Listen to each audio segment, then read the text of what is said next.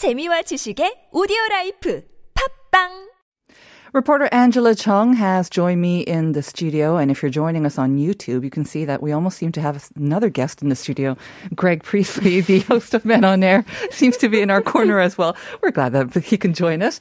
But Angela, good morning. Good morning. Uh, happy Friday. Happy Friday. All right. Well, we're going to begin with some good news about weather forecast. Not so much that today's weather is going to be so great. It is quite a gloomy start to the day, but at least mm-hmm. the air is better.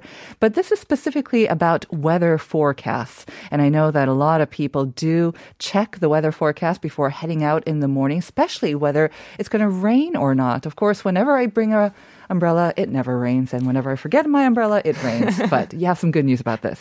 Yes, I checked the weather forecast the first thing in the morning yeah. and today as well because it's mm-hmm. cloudy. We mm-hmm. want to know if it's going to rain or not. Right. Uh, the Korea Meteorological Administration, KMA, announced it will issue short term weather forecasts every hour starting from April 27th mm-hmm. as a pilot launch or program. Thus far, KMA has released its short term weather forecast every three hours. The short term weather forecast tells us weather information including the next three days maximum. Uh, rain forecasts, particularly, are going to be issued every hour instead of the current interval of six hours starting from the same day. So the amount of rainfall will be also forecasted at an interval of one hour as a more specific figure. Okay, so this pilot program starting next Tuesday. If it's going to be forecast every hour, I'm imagining it's going to be a bit more accurate as well. Right. KMA's current forecasts indicate the amount of rainfall with a rather rough estimate, such as less than 30 millimeters of rainfall. But KMA will give a more concrete number, saying X millimeters of rain will be expected as an example. And instead of telling a heavy rain of more than 30 millimeter per hour, they plan to categorize types of rain into two sections. One, more than 30 millimeters and less than 50 millimeters to more than 50 millimeters. So this is to highlight how dangerous the rain is going to be, especially in the upcoming summer. Mm-hmm. With KMA breaking down forecasts into a smaller unit, uh, we'll be able to be informed of more accurate uh, weather projections going forward. Yes, remember all the rain we had last year? It was very rainy uh, mm-hmm. summer and it did wreak havoc. All right, so it's going to be very helpful that we get some more accurate forecasts, especially every hour. Mm-hmm. Actually, but this is quite common practice in other countries, isn't it? I remember, especially in the states, they there's like a weather channel and they update it much more regularly. Right. So it's quite common around the world. In the United States, UK, and China, weather forecasts are issued every hour, like we're going to. And in Japan and Australia, the national weather forecasting agencies release weather information every three hours. But weather forecasters in the private sector are giving hourly forecasts there as well. And one more thing, it's actually not the first time we start this hourly forecasting system in Korea, because in the past we had already implemented this hourly forecasting, uh, but this stopped sometime around May of 2013. Hmm, I wonder why they stopped it. Well, mm-hmm. it's good that they're now reviving the program. Mm-hmm. All right, moving on to our second item. Yesterday, as we mentioned, was Earth Day, and you have an interesting story on a survey done to mark Earth Day. Yes, to mark this year's Earth Day, Booking.com did a survey titled The Future of Traveling, which was conducted on over 20,000 people around the world, including 1,000 Koreans.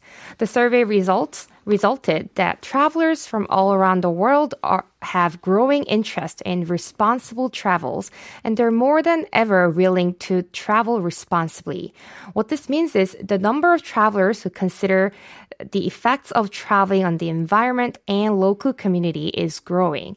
So it's expected with this year as a turning point, people are going to have a better awareness on environment pr- protection. That is really great news. I think one of the sort of the silver linings of the pandemic is that we have been able to put a rest to all of our travel and this has mm-hmm. definitely made a bit of an impact on improving our earth. Mm-hmm. So these restrictions and bans on travelings due to COVID-19 really did serve as a chance I think for all of us to reflect reflect on the environment and uh, what we do uh, mm-hmm. kind of mindlessly and its impact on the environment as well. And this is, of course, reflected in our travel plans. That's right. More than half the respondents, 52% in Korea and 52 3% overseas said they became more willing to do sustainable traveling after COVID 19. A greater majority in both groups responded they will avoid famous travel destinations that are usually crowded with many people. I'm not sure if this this is particularly about the environment. It's probably mm-hmm. more about the safety Right. they want to keep. But how they think about the sustainability of traveling seems to have affected the way they enjoy traveling as well.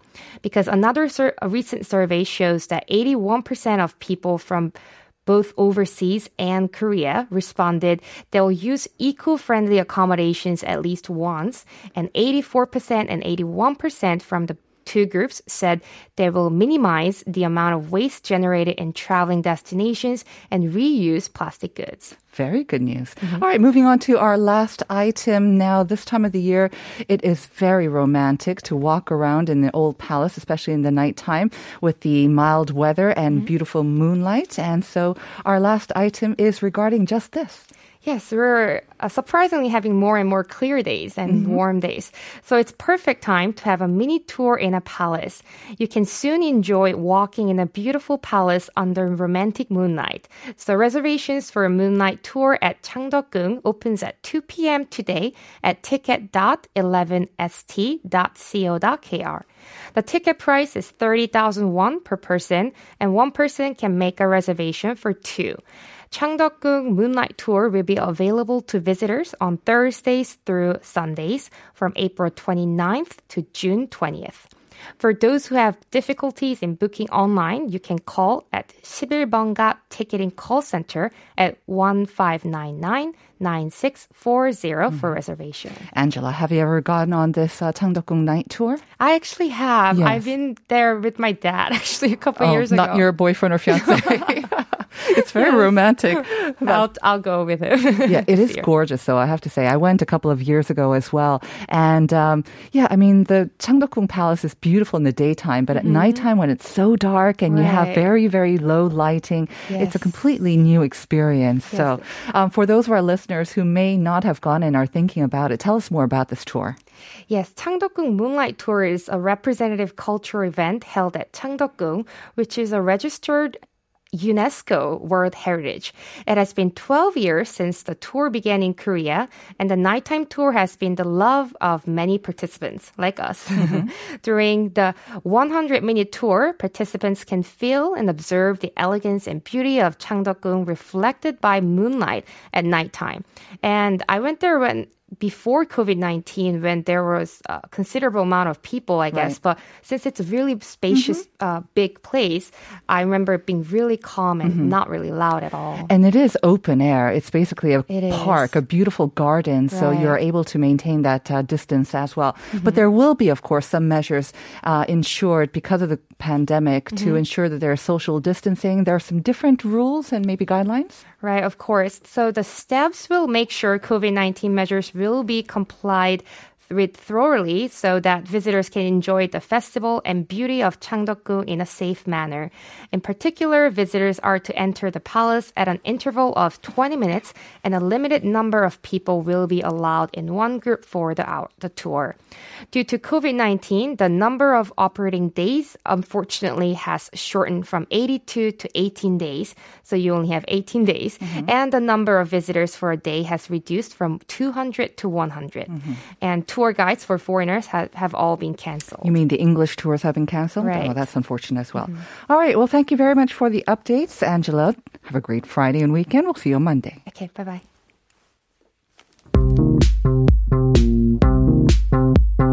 Do you have questions about life in Korea? Send us your opinions and feedback anytime during the show. Simply text us at pound 1013 for 51 per message or chat with our team while you stream us live on the TBS EFM app or YouTube. Life Abroad, helping you navigate your life in Korea.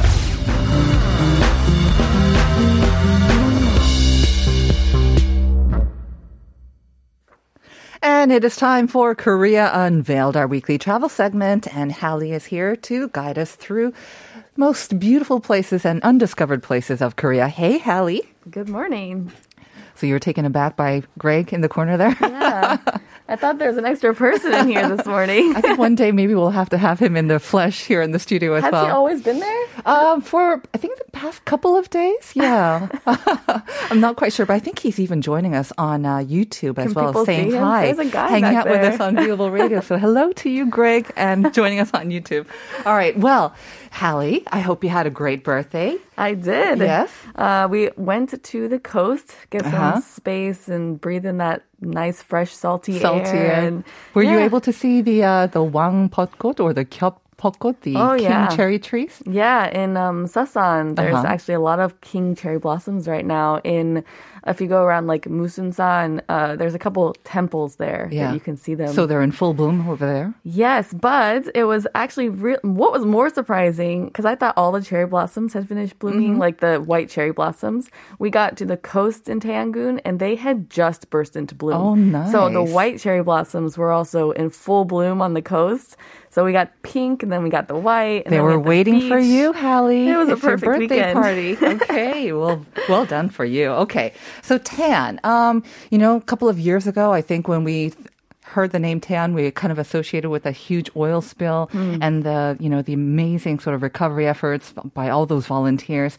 But now, I, the fact that you've been there, um, I imagine that everything has been cleaned up. It's way back to normal now. Oh, sure. Yeah. I've been to Taeangun four times. Mm.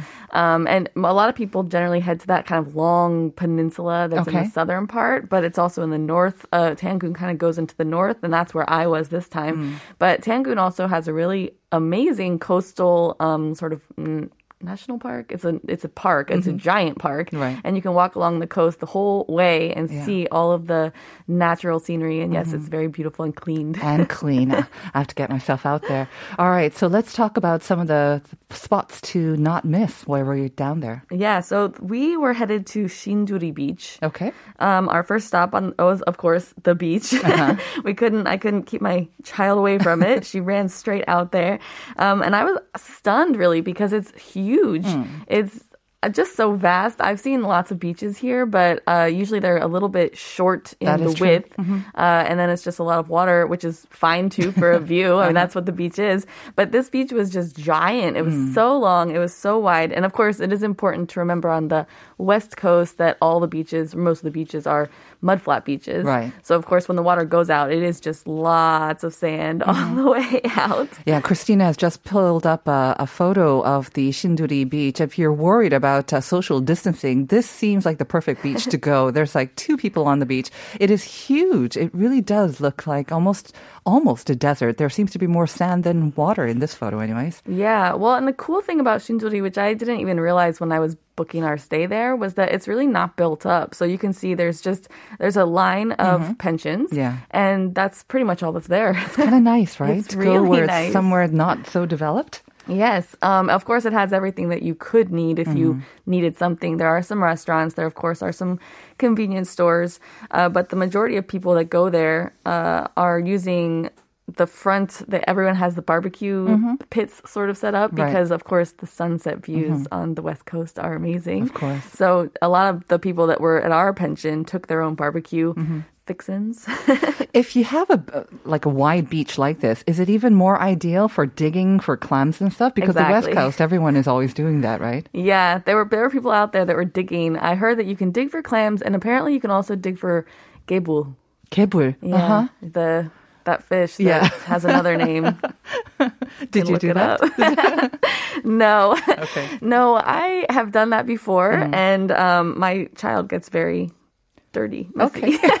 Got This it. Mm-hmm. time we got there in the evening and we decided let's walk and then um, there were lots of seagulls so Mm. we got a bag of chips and let her feed the seagulls Mm-hmm. and she had a great time with that. Were there a lot of people at this time of the year? Because I mean, it is kind of a nice time. It's warming up, and people are generally traveling more. I guess I don't know. Maybe with the higher number in COVID nineteen, they're now kind of uh, holding back on that. But did you see a lot of people? Was it kind of crowded at your pension or the restaurants that you went to? Uh, no, not at all. So I Oh, would say they were nice. probably less than half full. And actually, one of the reasons is there's a tulip festival in the southern part of Taean right now. Ah, That's and attracting most people. Yeah, and uh, I think that's one of my pro tips if you want to get away Mm-hmm. from crowds, find where the festivals are and then go an hour or two north of that, Yeah. south of that. All these photos that Christina is showing us um, of Shinduri Beach, you see more birds than people. I'm seeing like maybe one or two persons in Yes, each photo. exactly. So it does sound and look like a great place to just get away from the crowds and enjoy all that nature. Okay, let's talk about the sand dunes, okay? Because before you mentioned it, I had no idea we had any sand dunes. I'm thinking the best sort of the maybe one of the only sand dunes that I've been to were on the west coast in the U.S. Um, I think up in um, nearby where is it? Seattle? I think it was about hmm. there, or maybe a little bit south of that. They had beautiful white sand dunes. Mm-hmm. That's what I'm thinking. But we have something like that here in Korea. You do, that's right. The Shinduri Coast sand dunes are Korea's only significant system of sand mm-hmm. dunes, and they were formed 15,000 years ago. The sand dune at Shinduri course, uh, Coast is about 3.4 kilometers long and then about 0.5 kilometers to 1.3 kilometers in width, mm-hmm. depending on how far you get into the system. It's natural monument number 431, and actually, I also didn't realize how vast that was as well. Mm-hmm. I kind of expected, I've seen sand dunes in the States as well. Not Right. all of them are so vast. Mm-hmm. Uh, this was amazing. I mm-hmm. was so surprised. So this is the one that we're looking at right now. It's not just sand, so it's covered in what are these like reeds or something, or some sort of grass? Yeah, Oxay, okay. yeah. So it's uh, from the entrance. If you walk straight, you're gonna go through the center, and you're gonna be kind of on the beach side. Okay. And it's got a lot of the the reeds that are Mm-hmm. growing in there. And actually, I saw pictures in the summer. They're all green. It's very beautiful. Oh, nice. And then if you go in the like spring or the autumn, they're brown, like you see them Mm-hmm. in some of the big uh, reed fields here as well Uh-huh. in Seoul. And there's actually cows that live there. What? Yes. I was all around shocked by my experience. Uh-huh. so was Ava. We were like, there's cows in this sand dune. Okay. Um, there's actually three courses too. You can choose between a short course. It takes 30 minutes to kind of walk a big circle Mm-hmm. and go through these reeds, go into the sand area, and then you come through a pine forest that's on the backside. You could also do the B course, which takes an hour, or the C course, which takes two hours Mm-hmm.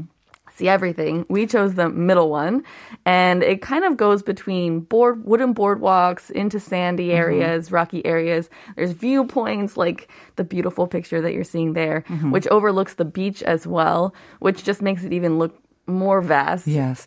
I mean, all of these pictures, I have to say, it kind of doesn't look like your typical Korean beach. Um, and the sand dunes, as you mentioned, we don't have any pictures of cows, but if you take that middle route, I guess is when you might come across those cows. Yes, yes, they are straight down the center. Okay. Yeah, and actually the sand dune. If you want to see the the sand dune, so when you cut through and the backside toward the pine forest, Mm-hmm. that's when you'll actually see the back of the sand dune. You'll realize how big it is. Mm-hmm. Uh, I will note that uh, based on previous older pictures I found on the internet, apparently people were allowed to climb on them before. Now they're completely protected and Oh. roped off. So the actual the entire course has a rope along it. They don't want you to go into it. Please Mm-hmm. You're not, not supposed do to that. deviate from the three courses that are available for you. I That's guess? right. Okay. Someone there was a group that tried uh, while we were there, Mm-hmm. and they were very swift to make announcements over the loudspeaker: "Get off the sand dunes! Get off the sand dunes!" So Uh-huh. please do not go on the sand dunes. They Mm-hmm. are protected now, and probably a lot of what you were saying. They're just trying to maintain that natural ecosystem that Mm-hmm. exists there. Because you said um, they're so vast, and we're seeing a couple of different pictures of the sand dunes. So you've got like the reeds or the okse.